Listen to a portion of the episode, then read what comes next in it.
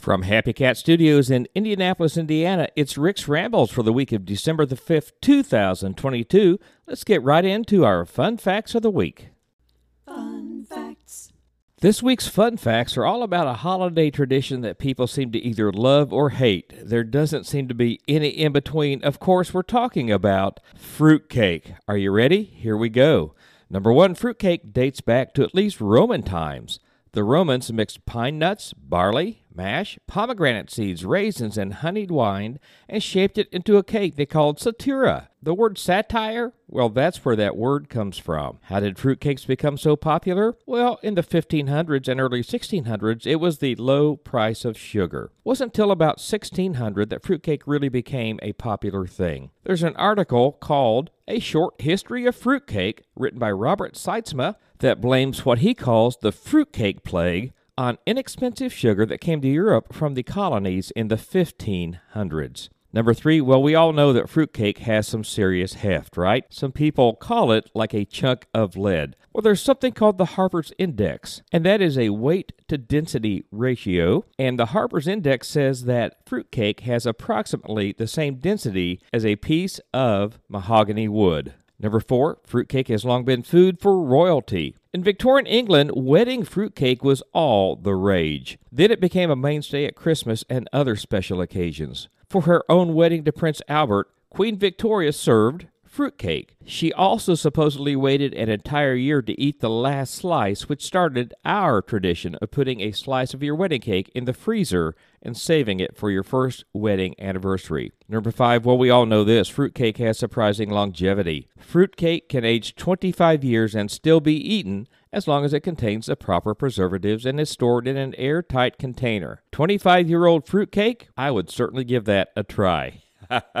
Number six, Truman Capote turned fruitcake baking into a fine piece of short fiction. In December 1956, Truman Capote published a short story in Mademoiselle magazine called A Christmas Memory about two cousins. The narrator, a seven year old referred to as Buddy, and the other a charmingly eccentric woman in her 60s. The story begins with the woman looking out the window and announcing to the world, It's fruitcake weather. You know what? I think any weather is fruitcake weather. Number seven, fruitcake has traveled to space. A fruitcake was brought along on the Apollo 11 space mission. I had no idea about that, and the uneaten remains are now currently on display at the Smithsonian Air and Space Museum in Washington, D.C. Number eight, somewhere along the line, fruitcake became a holiday joke. Many fruitcake recipients have chosen to regift the confection throughout the ages, but Johnny Carson is widely credited with giving the baked good a bad rap in December 1985 when he quipped on The Tonight Show The worst Christmas gift is fruitcake. There's only one fruitcake in the entire world, and people just keep sending it back and forth to each other. Number nine, there's something as a tasty fruitcake. Well, I absolutely agree. In 1989, just a few short years after Johnny Carson's infamous skit, Dana Klein wrote a lengthy article for the New York Times titled Just in Time a defense of fruitcake. In quote, she talks about the Greenberg family bakery in Manhattan that says the problem with fruitcake is not that the cake itself is too dry, but instead they don't use fresh ingredients. He insists that his bakery is only made with proper fresh ingredients and it's fantastic. You know, I've been looking for a reason to get back to New York City, and I think I just found it. There you have it, a few Christmas fun facts about fruitcake. Well, this week's good news story is about a book that I stumbled upon, and I can't wait to read it. And I want to share the story about how this book came to be with you all. I'm always looking for books that inspire me to feel optimistic and positive about the world, and stumbled across this one. It's called Humankind Changing the World One Small Act at a Time. Author Brad Aronson was inspired to write Humankind when his family went through one of the most difficult times of their lives. His wife, Mia, was in the middle of a two and a half year treatment program for leukemia when a patient advocate suggested that Mia, Brad, and their five year old son, Jack, create projects to create a distraction and a focus for those hours that they were spending in the hospitals every week. For Brad's project, he wrote about the small acts of kindness by friends and strangers that had carried his family through Mia's treatment and recovery. But when he was done, he felt compelled to keep going.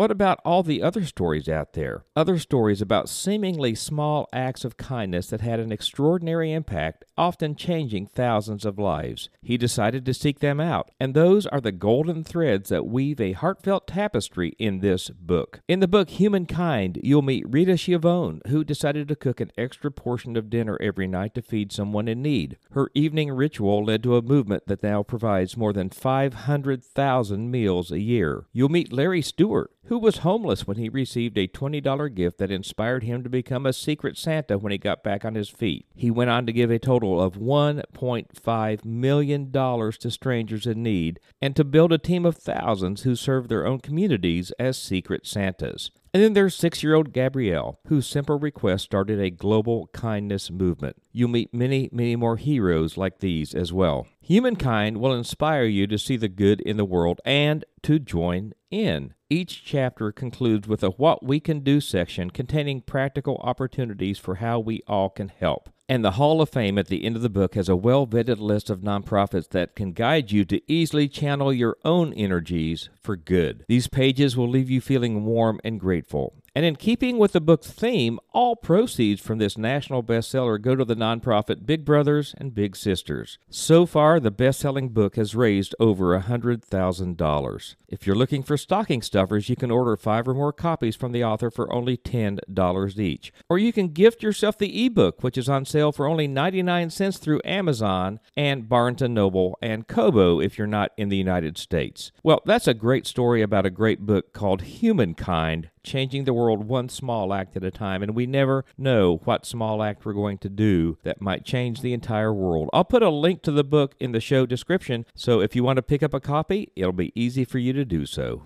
With the Christmas season upon us, if you're looking for a meaningful Christmas gift that does some good, let me recommend the company My Fahlo. That's F A H L O. It's a company that I'm in partnership with, and they support wildlife conservation all around the world, and they support positive content on the internet. With the purchase of a My Fahlo animal tracking bracelet, you're not only supporting animal conservation, you're supporting the Rick's Rambles podcast and other positive content creators all across the world. They make great Christmas gifts. My wife and I both have one. My wife actually has a couple, and they're so much fun to track your animal as it moves around during its migrations. I'll put a link in the show notes, and your support is always appreciated. And as always, don't forget to share this podcast on your social media and let folks know what you're listening to.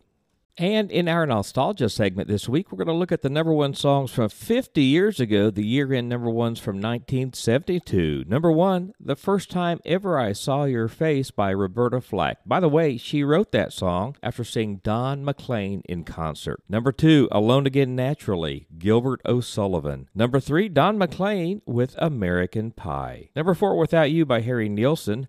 Number five, boy, this was a huge hit. The Candyman by Sammy Davis Jr. Clocking in at number six, I Gotcha by Joe Tex. I have absolutely no memory of this song. Number seven, one of my favorite songs of all time, Lean on Me by Bill Withers. Number eight, Baby Baby Don't Get Hooked on Me. That's, of course, Mac Davis. Have you seen the scene in The Big Bang Theory where Howard Wolowitz sings that? It's fantastic. Number nine, Brand New Key by Melanie. Number 10, Daddy, Don't You Walk So Fast by Wayne Newton.